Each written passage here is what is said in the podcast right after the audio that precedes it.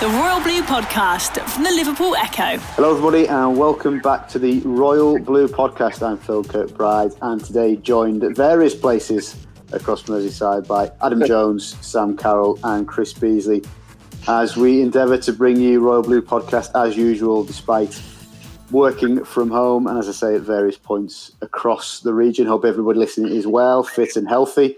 And uh, following government advice, as we hope to see the back of this as soon as possible. Um, and it is coronavirus on the agenda, of course. How could it not be today? Um, so we'll look at the two dates that are doing the rounds at the moment, you know, as football tries to look for a way back. April the thirtieth is the latest extension to suspension of Premier League games. And June the thirtieth is the date given by UEFA this week for when they hope there will be a resolution to all domestic leagues. We'll discuss whether that's ambitious or realistic or not realistic. Let's see. Um, and also, in point of interest this week, former director of football, Steve Walsh, is back in the game, but possibly in the most one of the most unlikely destinations. He's gone to Charlotte in America to be uh, to be part of their M L S setup there. And we'll talk about his legacy and uh, an article that many of you have read on our website this week. All of his signings rated, so I'll ask the panel to give us their thoughts on his best and worst signing in his uh, near two-year reign at Goodison. Um, but chaps, we'll start with with obviously the only news story um, this week, last week, and for weeks to come. Um, the Premier League this week, Adam, uh, after the meeting, um, extended the suspension of football until April the thirtieth. Was, was from the third of April. Um, How realistic do you think that we will see football again on the first of May? It it seems unlikely at this stage, doesn't it? You know, it, it, it only seems like the situation across the country is getting worse at this point, you know. And, uh, you know, the fact that we're doing this podcast in the way that we're doing it just only goes to show that, really. There's self-isolation going on in all walks of life and, you know, football's no different. And yeah, it it just seems... It just seems hard for me to think. I think April the third was certainly very unlikely as a date uh, for them to come back, and it just I just can't see how much uh, the situation's going to change by the time April the thirtieth comes around. But you wonder, you know, if we get to April the thirtieth and, you know, maybe they have to extend the deadline again, you just wonder where the cut-off point is going to be because you've still got a large amount of fixtures to fit in. You know, you've got F A Cup fixtures to try and fit in, European fixtures to try and fit in as well. For certain teams across the country, so it's going to be a real, it, it, it's going to be a real tough situation for the Premier League to try and deal with. And uh, you know, even players coming back, are they going to need some sort of like almost pre-season friendlies to try and get themselves fit again? You know, having spent so much time at home, you know, as we know, the Everton squad are on individual training plans at the minute. Uh, you know, how much is that going to be effective? You just can't tell. So there's still so many questions, I think, that need to be answered, and you know, only time will tell uh, what the solutions to that are going to be. Chris, um, the F A, of course, changing the uh, rules of their sort of constitution, if you like, where they define a season has to yeah. be finished by June the first, and saying that that extension is now sort of indefinite. Um, yeah. Do you think that UEFA's desired finish for domestic leagues to be over by June the thirtieth? Do you actually think there's going to be a situation where it's very realistic that we'll see football played into July? I think that's a, yeah, Phil, I think that's a realistic possibility given that uh, we've already seen this um, one delay of, of, of almost a month after the original uh, re- return date. And with that, of course, brings the whole um, issues of, of contracts because um, contracts typically run until the end of June. So you've got loan players like Jibriel Sidibe, players who were coming to the end of their contract, the likes, I mean, they might not figure so much as Sidibe does, of Oumar Niasse and Koeman Martino be out of contract. But yeah, I, I imagine if it does come to that, the, there's going to have to be agreements across the board that in the extenuating circumstances, players are allowed to stay with the clubs they're at now. But it is a major issue that needs to be addressed. And I can imagine, yeah, there's I think there's a probably a fair chance of, of that um, happening now in the season, actually going beyond June, never mind May, like you say. And of course, Sam, yesterday, um, Prime Minister Boris Johnson talking about a twelve-week period when he, he hoped the country could turn the tide on the coronavirus. But of course, that doesn't mean, far from it, in fact, that, that everybody can suddenly come out of out of hibernation and out of lockdown and, and self-isolation, and, and everything goes back to normal. Um, and I think perhaps we have to be very mindful of the fact that if the Premier League and football around the country is to pick up, is much of it going to have to be, be played behind closed doors? And if so, what do you think of that? Yeah, obviously you, you don't want to see a, a situation where, where it does get played behind closed doors. Um, but if, if it has to come to that to, to finish the season, then ultimately that's got to happen, hasn't it? You know, the season has got to finish somewhere, and, and, and we need to resolve, you know, obviously Liverpool will, will win the league, but then who, who finishes in the European places? Obviously we've got a, an outside chance of that. That needs to be resolved, and the, the relegation places and, and, and the promotion places with all the money involved at the moment just means it, it does need to end. So as much as every football fan doesn't want that to happen, and as much as, you know, professional footballers are used to playing in front of massive Premier League crowds, then if the F A think that is the only way to, to get it done, then th- that that's going to be what, what's going to have to happen. And at the moment, that's probably looking the most likely scenario, which is, you know, it, this is unprecedented, but even, you know, going back to the old school days of, you know, finding out the score at the end of the game, or, or keeping up, you know, with, with real-time updates and not being able to, to watch the game would just be so so strange, wouldn't it? Did, did any of us um, on this podcast today think that there was any realistic um, possibility, or think there was any value at all? Um, as some have said, and, and some have said this with obviously a vested interest, but others have said it from a position where they don't have an interest in that respect, that the season should have just been cancelled, voided, no. or, or or there should have been a position where we took the table as it was, and some of the boffins in the Premier League offices worked out a points ratio and said, right, this is how the season's finishing. Deal. I remember there was actually yesterday I did a story on um, they using the it's the system which FIFA apparently used for their for their uh, world rankings. And uh, this professor had um, devised the, bof- the boffin I was talking about, yeah, yeah, yeah, the yeah. boffins, the aforementioned boffins, and yeah. um, he totted up all the results based on a, this complex formula of different permutations: how many games you played, how many home games you'd remain in, and did all the number crunching. And every single one of the twenty Premier League teams remained in the same position where they are now. But yeah. We could say, well, Everton are probably the ones least affected because they're not actually doing anything. They've not got relegation issues, not got um, title issues. But that would actually mean that Everton stayed in twelfth place, and that would have been Everton's lowest league position since twenty oh four, sixteen years ago. Wow. And I'm sure Evertonians wouldn't be happy with finishing Ancelotti's first season with the first lowest league position for sixteen years. They've just come through a tough run where they've had... Um, Arsenal, Manchester United, Chelsea, and I imagine Everton would be expecting to pick up quite a few more points before the end of the season. I think it actually had them finishing six points below where they finished last season. Wow. So, well, it was intrinsically unfair anyway to do that. That's that's why we love football anyway, because of the unpredictability and the, the numerous permutations that can happen on any given day to change the result. So, yeah, I thought, I thought it was ridiculous. I think three quarters of the season gone. You've got to finish that season. I think as, as Everton, go on, Sam. Go on.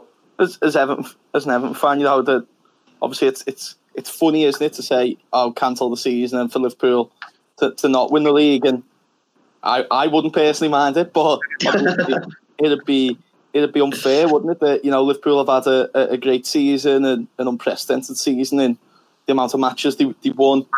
Uh, uh, uh, but the, the the big thing for me is obviously promotion, relegation, Europe. You know, you've got Sheffield United up there, you've got Wolves up there, you know, with a bit of better form last few matches would have had ourselves. And and the money that, that you get from playing in the Premier League, that all three teams in the bottom three can realistically set up. There's no one adrift. You know, there's there's all to play for. And then the teams in the Championship as well, you know, it it could it, it could really, really impact some teams' long-term future. You know, I'm sure... You know, Jurgen Klopp isn't sitting there thinking, "I really want to win the league to, for this windfall we'll get." But there's teams in the Championship who, who are probably going to be dependent on getting promoted this season. So the season has to finish, doesn't it? You can't just wipe off a twenty-nine, thirty game season and say, "Ah, well, we'll we'll we'll come back and we'll start again next year." That that can't happen. So such a such a strange position, but that is right now the big thing, isn't it? How do we finish it? How do we finish it safely? Uh, and and how do we finish it in the best way that it, it doesn't impact upon anything else? You know, obviously, we it, it's been it's been a, a a good decision taken early to, to postpone the Euro, but then even that next summer will throw up its own challenges. So, you know, what what a what a time we are kind of witnessing at the moment. And, and I didn't, and I know um, just going back to, to Beasley's point about, you know, Everton would have finished twelfth in this if this scientist's uh, FIFA coefficient plan data model had been had been slapped on the Premier League at this point. You know, and look, as he rightly says, we have no fear of relegation. We're not going for the title, but we are going for Europe. But also, every league position, Adam, counts for more money. And we again have seen from the accounts that were um, shown in January how important every million, every two million is to the club and ultimately to the amount of money we can spend on improving the squad. Yeah, exactly. I think that was, you know, it, that was very clear in January when we had that general meeting. And I think it's only... it's only heightened in importance with this current situation. You know, with the situation as it currently stands, you find it hard to think that any football club is is going to, you know, keep the same amount of money. I think every football club across the country is going to lose money in some way, shape or form by these matches at least getting postponed. And then, you know, who knows what's going to happen in the future? Who knows how long they're going to get postponed for? And, you know, at the bottom sort of levels of the football pyramids, that could be, that could be massive for these clubs, you know, to, you know, for like certain League Two, even League One clubs to be losing these sort of gate receipts and stuff like that for the next, well, two months at least, the foreseeable future, let's say. You know, that could be hugely impactful on them, you know, staying in business, which is, you know, it, it kind of puts it into stark perspective. I've got no doubt that Premier League clubs will lose money as well, but, you know, Premier League clubs are kind of safe from Uh, a lot of that really because of the amount of T V money that we've got. But then you wonder what the T V companies are going to do without being able to stream matches and so forth. So yeah, I, I just think the financial situation becomes all the more important, and it just goes back to what the lad said. I think I completely agree that I think the priority should be finishing the season. Now, as a last resort, I would probably do it behind closed doors if there's no other way of doing it, but I would prioritise finishing this season before we start thinking about, oh, let's just rip it up and start next season, push next season back if we need to. I think there's an argument to be said. If we push next season back, it might actually play into our hands for when the Winter World Cup comes around. We might be able to structure the seasons a little bit better, and, you know, it might, in the long term, uh, produce a little bit less of a headache when that Winter World Cup comes around. But, and, yeah, and, I think, and extend the season going forward into, into more of the summer months, do you mean? Yeah, essentially. Yeah, j- just try and structure the next couple of years a little bit differently. You know, if it if it means that we don't see football this season for, you know, even beyond uh, May, June, let's say, you know, so be it. I think the, the priority, regardless, should just be finish this season and then take stock and see where we go from there. Um, Bees, just going back to the, the idea of behind closed doors. Yeah. You know, uh, um. You know, every club would, would would would probably argue this, but it feels particularly pertinent to us. It may be the only solution in order to get the, the Premier League finished within the timeframes um, desired. But we as a club would have a um, particular sort of issue with that, wouldn't we? Because we'd play the derby behind closed doors, games with Leicester, big games, and we all know, and I know, as I say, other clubs rightly will say that their homes are their fortresses, et cetera, et cetera. But there's an acceptance that Goodison, and when the crowd's behind the team, is very, very difficult place to play. And it's a huge part of what every manager at Everton tries to harness. And Carlo has, has, has certainly already spoken about it. So there would be there would be reasons for disappointment at Everton if, if the decision was made that, that there would be no fans allowed in the grounds for the remaining matches. Yeah, like you say, I mean, every team is going to want their home support, that partisanship um, behind them. And just the fact that obviously the people have... have paid the money to the goal of the matches. But yeah, at Everton in particular, I mean, many managers, referees have said over the years, Alex Ferguson, of course, I think Howard Webb as well amongst the referees, just what a difficult arena that is to come to as an away team or as a referee to officiate in. Like you say, we've got um, the prospect of a, of a Merseyside derby to fit in before the end of the season. That I, I'm sure there is much more chance of Everton getting a result in a derby if it's a passionate Um, full house at Goodison Park rather than what is essentially a, a glorified uh, training session in an empty stadium. So, yeah, as Adam says, the most important thing is fulfilling the fixtures for me, to get those fixtures played and if need be, that has to go behind closed doors. But that is a, a last resort. I'd rather wait a little bit longer and actually play the games when, when the fans can go into the stadium. Sam, just on, on, on waiting a bit longer and and and, and, and giving giving everything its its due time and as much time as possible. Um, Sean Harvey, the former E F L chief exec, I think, um, was on um, Sky Sports earlier this week and, and having a discussion about about what could happen. And he even floated the idea, and it was just a suggestion that the season next season, uh, twenty twenty, twenty twenty-one, actually is reduced and begins in January and is a nineteen game season, and it's just the luck of the draw whether you have ten games at home and nine away. Um, I mean, would that work? Like like T twenty, isn't it? T twenty football. Shootout. Yeah. Um, I'd, I'd say just now with the amount of money that, that's involved in football, yeah. it couldn't yeah. be, could it? Do you know, it's it's fun, it's quirky. It would it would be something different. It'd be crazy, and and it'd certainly be exciting, but. The amount of money that, that rests on these seasons now, and you, you, you're talking, you know, life and death for clubs, aren't you? Whether whether clubs continue, whether clubs can can continue to compete and, and punch their weight. So it's it's not going to happen. It's then, you know, but it, it does raise the question of where does it kind of stop? Just because, you know, if this season runs over, then the next season runs over, and it, like could could it change football forever? Could we never manage to, unless we said right, we're going to finish this season in mid-August and then start the next season a couple of weeks after, and everyone just has to kind of grin and bear it. You know, there's, there's got to be some kind of... There's got to be some give somewhere, hasn't there? There's got to be give somewhere, you know, with an international tournament being pulled, with a cup competition being pulled, with multiple cup competitions getting pulled. So, you know, it really is, for for me personally, I think it's it's the first time in my lifetime where I'm I'm living a, a, a, a monumental footballing kind of time in terms of, you know, it's It's worldwide. It's across, I think, pretty much every league bar the Turkish league at the moment. You know, it's it, it's a it's a massive time for football, and you know, a, a massive time for the government and bodies to, to step up and find uh, a solution that suits everyone. But you know, as the saying goes, you, you won't please everyone, and they certainly won't please everyone this time. There's there's going to be some people who, who won't be happy with what they do. There's going to be some people who are delighted, and, and some people who are just a bit. Yeah, as B says, it doesn't really affect Everton at this moment, does it? But it is still, you know, usually the sometimes think as football fans we can we can get a bit of thingy to, you know, if it's not affecting us, we're not really bothered. But this, I think, has got the interest of, of all fans at the moment to, to see how they're going to kind of deal with that. So yeah, I wouldn't, I wouldn't be, I'd, I'd be up for a nineteen game shootout season in, in you know, just to see what happened. But it, it would never happen. I don't know about that. I mean, what what if you got relegated? I mean, hopefully it won't happen under Carlo Ancelotti. But, you know, Everton were in the, the relegation zone back in December, coming up to the halfway point of the season. So what do you do with the teams who you could get relegated off a nineteen game season of all kinds of permutations?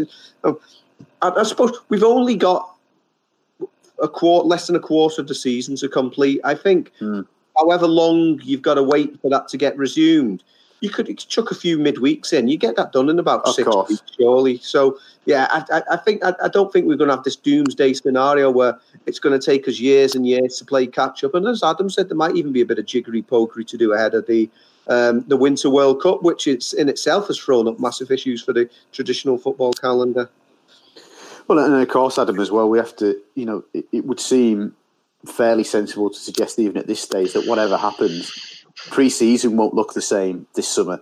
Um, you know, yeah. pre-season, you know, last summer, Everton going to Kenya, Switzerland, Germany a couple of times, et cetera. You know, it lasts, what is it, six weeks before the, the competitive stuff starts. And I know there's obviously guidelines and, and um, advice over players having a certain amount of rest, but in terms of talking about things having to give, is that kind of where maybe the, the sort of it will tell on, on, you know, there has to be some negotiation there. I know that's not mm. ideal because players do need rest, and that comes mm. for, for a very good reason. Um, mm. And, we, and, you know, we could be talking in six, eight months' time about players getting injured earlier on in the season and stuff. But is that the place where this maybe has to give? I don't know. I think I, I completely agree, to be honest, yeah. And I think we'll probably know a little bit more than that about it, you know, when we come towards this, you know, thirtieth of April deadline. I think, well, when we're a couple of weeks away from that, I think we'll know a little bit better whether we'll actually be seeing football after that deadline, whether it'll need to be extended, so on and so forth. And to be honest, you'd think that perhaps the players wouldn't want to, you know, come back. Let's say they, they do come back on May the first, let's say, and we all play. And as B says, they could get it done in six weeks. So let's just say they get it done in six weeks. Would the players really want to do it for six weeks and then have another like long period of time off? I'm not so sure. When a lot of them would have been playing international football, of course, which has now been suspended. Uh, you know, Copa America's been suspended. Euros have been suspended. You know, so these players would have been preparing to play a little bit of football over the summer at least. So perhaps maybe give them another two, three weeks off, maybe completely focused on rest. And perhaps just have a little short pre-season pre-season schedule. Maybe just have a domestic sort of pre-season where, you know, we'd see Everton travel to Scotland or whatever, let's say, or, you know, a few lower league clubs in England to, you know, just try and get minutes in the legs again, and then just go from there. I think, yeah, I think pre-season's probably, it seems to me like the ideal time to just, you know, take a bit of time back and then, you know, refocus and get straight back into it. Obviously, it's it's closer on, to sorry, sorry, Phil.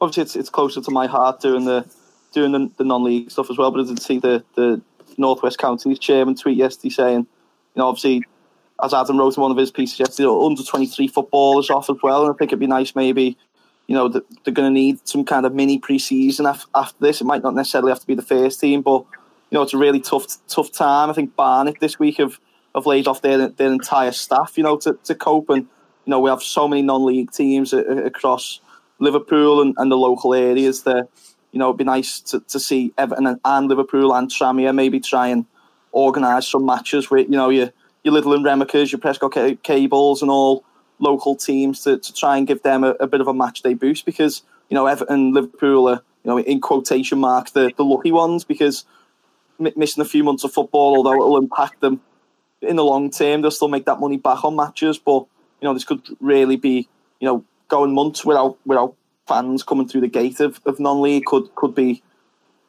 horribly, could be the, the death of some of them. So it'd be nice to see, you know, we know Everton are brilliant at the community stuff, but it'd be really nice to see them reach out in that respect, either, you know, in, in this mini pre-season, if they, if they granted that, or in the summer as part of the pre-season schedule.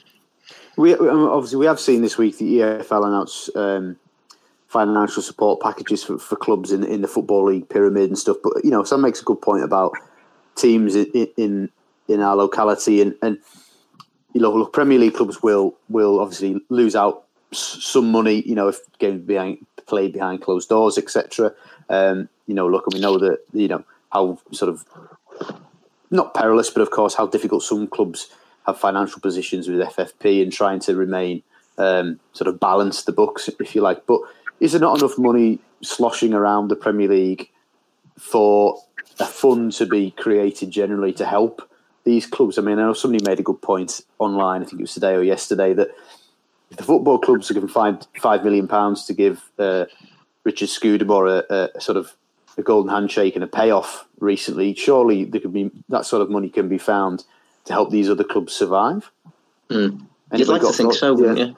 Because, you know, these are these are people's livelihoods at the end of the day. You know, it's not just, you know, you, you'll have, let's say, a few non-league, league, even League Two clubs go under because of this situation. You're going to have so many players who are looking for new clubs. You're going to have so many, you know, casual staff who are looking for new jobs. It's it, it affects so many people's lives. You know, people in that local area have suddenly lost, you know, what could have been major part of their income on match days. And, you know, it, it, it does just affect so many people's lives. And, you know, as you say, the Premier League do have a lot of money to be playing about with. You know, the the T V deals are just getting astronom- astronomically and, you know, exponentially more and more every single year. You'd like to think, you know, a fair wedge of that could be put aside to, you know, make sure every single football team in the in the pyramid is, you know, safe over, over this period of uncertainty for everybody. Okay, um... we'll move on. Um, Sam wrote a piece earlier this week rating every one of Steve Walsh signings. He was given the uh, an enviable task of putting that together. But, but um, it's definitely been a, an article of interest. Obviously, it was on the back of, as we mentioned at the top of the podcast, Steve Walsh is back in football finally after he, he was sacked by Everton in the summer of two thousand eighteen. Um, so I'm going to ask the panel today mm. to give me their favourite or, who the, or the player they consider the best signing of the Steve Walsh era and the signing they consider the worst. Uh, Bees, you're looking most worried, so I'm going to come to you first. um, who, who do you think Steve Walsh deserves credit for for bringing to the football club? I was just thinking about this earlier, and, and it's been a very it's been a slow burner. Um, Dominic Calvert-Lewin, he was a Steve Walsh signing, wasn't he? He was yeah. in the Steve Walsh era, yeah, of course, yeah. yeah. Um, definitely, he'd, he'd be one if he would come to us a, a year ago. The jury would really be out on him. Um, a player who's improved um, dramatically in his, in his time at Everton, but until this season, it looked like that one key ingredient for a striker, that finishing power, that sort of fox-in-the-box nature, that poacher's instinct was lacking, and it was something that you feared couldn't be coached, but he's had a real breakthrough season, and considering, you know, they they um, paid something in the region, it was around a million, million and a half, possibly. That was, that was that was the deal all in, yeah, so I'm sure many, yeah. much of that has been uh, triggered by now, yeah. Yeah, for a player who'd not really played much first-team football at all at Sheffield United. I remember doing a piece from his old manager in, in non-league days when he when he started out on, on loan there. So, yeah, the, the way he's come all the way through now and has finally got us kind of not talking about replacing Romelu Lukaku for, you know, the best part of uh, two and a half years now. We're saying Everton must replace Lukaku. Well, finally, like I say, a slow burn. It looked like they've done that in, in-house. So, yeah, um, had to play the long game, but Dominic Calvert-Lewin, indeed, and a player who was whose arrival was uh, was driven by uh, David Unsworth, but of course came in the Steve Walsh era. Adam, um, who would you rank as Steve Walsh as his best signing for the football club? Uh, I think I've got to go Idrissa Gana Gueye. Like, there's, I just don't think there's there's any question. I think Everton are still missing him now. You know, I think we've seen, over the course of this season, you know, especially in the last few weeks, we've seen the issues that we've had in midfield. You know, I know injuries have played a big part in that, and we don't know whether, you know, Jean-Philippe Gabamine could have been the replacement that he was touted as being. Uh, but yeah, I, I just think Idrissa Guye's influence in that midfield was just absolutely huge. You know, we know how industrious he was and how energetic he was, and you know, he was just an absolute nuisance for anybody trying to attack the Everton defence for a good number of years. But it was, you know, the, the second part of that uh, twenty eighteen nineteen season, I think that's where we really saw the best out of him. That's when we saw him add those, you know, more attacking sort of attributes to his game as well. You know, I know he'd scored a couple of goals for us in his years previously, but I think that was when we really saw the best of him in an attacking sense, and he, he really gelled together with Andre Gomez in particular next to him. And, you know, it, I, I do just wonder what would have happened if we'd managed to keep hold of him in the summer. You know, I know he had his heart set on a move to Paris Saint-Germain, so you, know, you can't blame the club or anything like that for for letting him go or anything. And you, you obviously can't blame the club for his, his replacement getting injured three games into the season. But yeah, I just think we've we've missed him so much. He was one of the best bargains that we've had in the last probably like ten years, I'd say. Yeah. yeah. So yeah, I, I think. There's no question for me, it's Guy.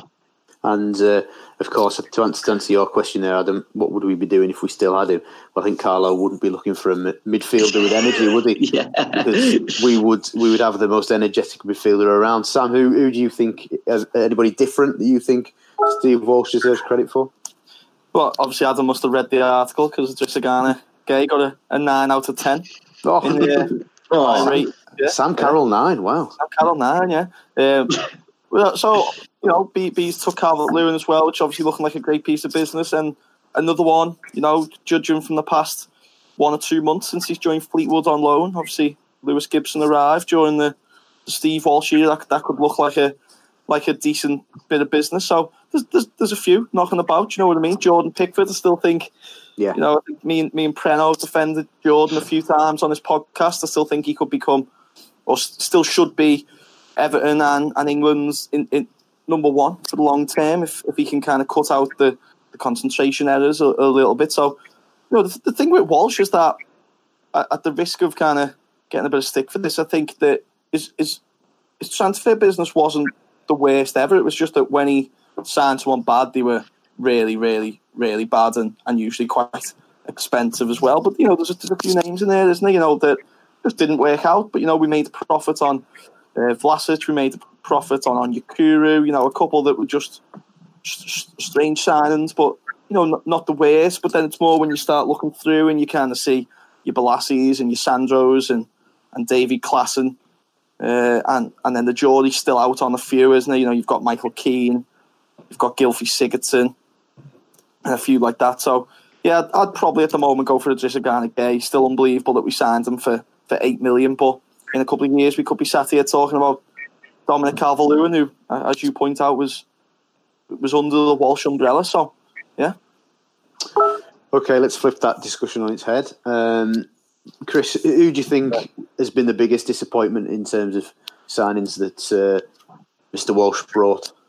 Yeah, there, there was two that immediately sprung to mind, but given their their respective uh, transfer fees, um, I'm gonna I'm gonna they're, they're uh, Sandro Ramirez and Davy Klaassen, but I'm gonna say Klaassen, although at that particular time, and, and we said I've compared this before to um, Beatles songs, Lennon and McCartney. They've always got that joint um, or. Um, authorship on them, which was Klaassen were actually a, a Koeman man, given his yes. connections. So could you pin the blame, as it'd have to be blamed on Koeman? um, yeah, that just the, the price that you paid at Davy Klaassen. Um, you know, Ajax captain, came with a huge reputation, and he, and it, it never really happened for him in, in English football. He just didn't seem to offer any particular strength. He didn't seem particularly quick. He didn't seem particularly strong. Obviously, he was a good um, passer of the ball. He just never seemed to, to to fit in. And obviously, Everton had to take a huge loss on him after after um, just the one season. Sandro equally is disappointing, but of course, he came for much more of a modest fee, albeit with uh, big wages. Mm. Adam, what's your pick? Uh, I'm going to go the other way, and I'm going to go Sandro hmm. because I think. Uh, while while Davy Klaassen was undoubtedly really disappointing, you know, we, we thought he was going to be this creative hub that we'd signed, uh, even though we signed him along with two other attacking midfielders, which was mm-hmm. a really interesting decision. Uh, we did, in fact, sell him on, and we were managed to recoup some money for him, at least, if not, you know, all of the quite large amount that we paid for him. Uh, Sandro Ramirez is still an Everton player, and it, it, he's still getting big, big amounts of money for no return whatsoever. You know, his only goal that he scored was that consolation in the five one against Atalanta. You know, he's only scored a couple this season while he's been out on loan. I think he had, was it over a year of a goal drought? Yeah. Uh, that's just, for a striker, you know, and for a striker who came to Goodison with so much promise as well. You know, we kept getting told, oh, this is going to be the bargain of the summer. You know, he, Everton have got, you know, one of the most exciting prospects in Spain. This kid's going to be going to be brilliant. And, you know, that's everything we wanted to hear, isn't it? But, I mean, that's everything we wanted to hear, wasn't it? When Romelu Lukaku left, we were thinking to ourselves, yeah, we need maybe this young lad to, you know, maybe settle in for the first season and then kick on, and then he could be this, like, twenty-goal-a-season man that we've been looking for for so long. And it just didn't happen. You know, it only took until January before he was out on loan. Two other loan moves have followed, and none of them look like they're going to lead to a permanent move, just because of that those astronom- astronomical wages we had to pay to get him in in the first place. So, you know, I'd be I'd be majorly shocked if Everton managed to offload him before his contract ended up running out at the club, which is, mm. you know, that's that's quite a mistake to make, yeah. to be honest. So, yeah, I'm going to have to go with Sandro for mine. Sam? Yeah, I think obviously they're the, they're the two big ones, aren't they? Balassi probably up there for, for some as well, but mm. that injury, I think, you know, he, he actually hadn't had the, the worst first half of, of that season, and some exciting performance at the start as well. So, but for me, I just think it's Davy Klaassen, one of one of the worst, probably the worst player I've ever seen play for Everton. He was... You're right, that's nonsense. it, it can't be, it can't be the worst. He was built like a child. And I'll, I'll remember that, that time he lost the ball against Moussa Sissoko against Tottenham at Goodison when we lost three nil. And he just lay on the floor with his head in the turf. And I remember just saying to my dad, like, that's it. He's done, because he knew he knew he couldn't play at this level. And we'd, we, you know, we managed, I think what is remarkable, whether it was Walsh or Koeman, that they managed to go to that Ajax United Europa League final and see all that talent on display and see Davinson Sanchez and go, that four foot ball twenty-two year old playing centre mid is the one we should we should go and sign. So but, see, see, seriously, like, jokes jokes aside, Sam, it's interesting because I watched the game. I'm sure all of us, or many of us, and many people listening did watch that final, and it was very clear by that point that we were already well in the market for Davy Klaassen, and yeah. it was pretty much almost a done deal. Do you think many of us, and I would probably be guilty of this, chose to ignore what we saw that night? I think so, because I, I think as well that's one of the reasons Klaassen kind of stings a little bit, because, you know, I know it's called, it, it can catch it out with any footballer these days, but for me it was the, you know, sign of the Ajax captain, this goal scored midfielder, you know, all the statistics, and, you know, I know people on Twitter love to throw stats and graphs and X G and stuff around, but everything kind of painted this this great player, this this gem from Holland. You know, he was a leader, he popped up, he scored goals, he was loved by the Ajax fans, he'd, he'd dragged Ajax to, you know, quite unexpected for Ajax to get to the Europa League final.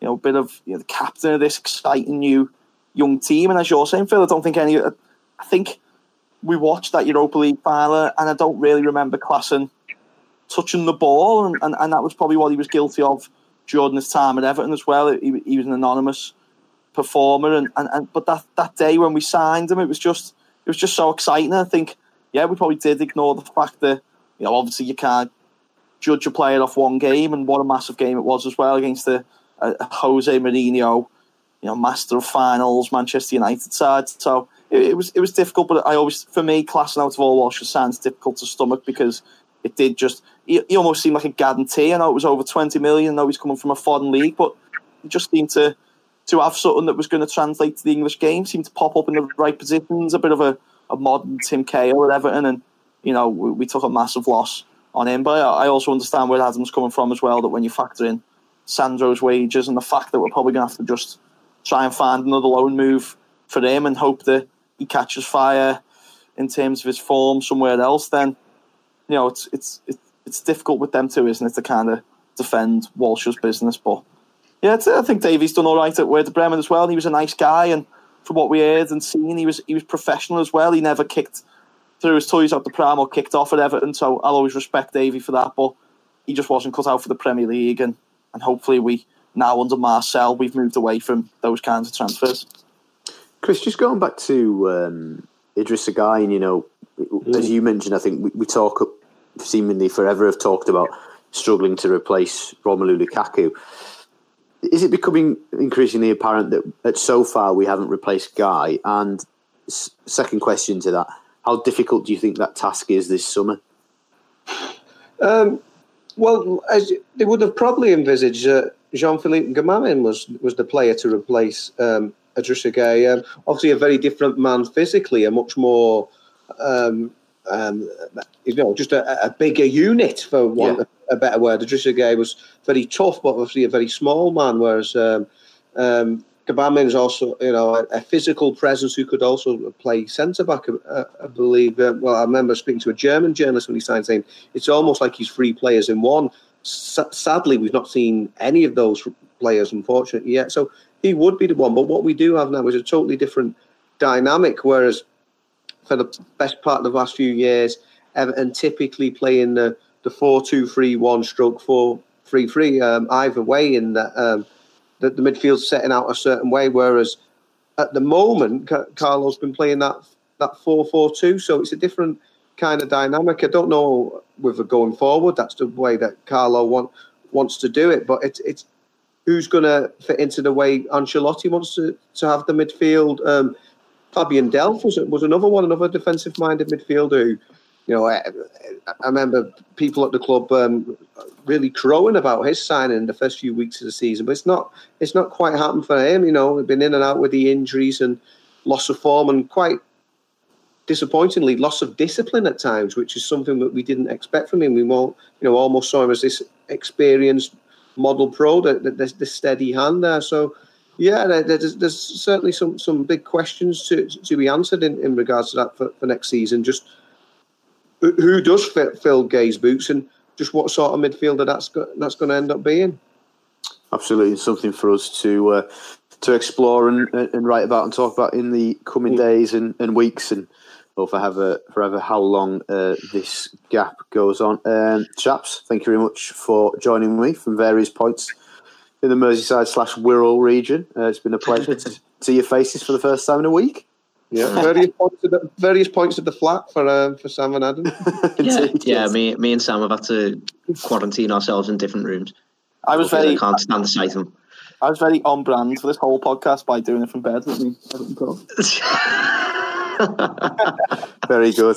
Um, so no, thanks for uh, for joining us, chaps. Your opinions and, and insight, excellent as always. We will do this again at some point next week. And thank you very much for listening. And just a plea um, to the people who are listening, get your questions into us uh, across the usual channels on uh, Facebook, on Twitter. Um, you, you know, we're all online. Get your questions into us and we'll uh, we will do special pods on, uh, on listener questions in the coming weeks. Hopefully try and do one early next week. So if you remember, get your questions in on any topics uh, you want discussing and we'll form the, uh, the podcast around them. So uh, thank you very much for listening. Chaps, thank you very much.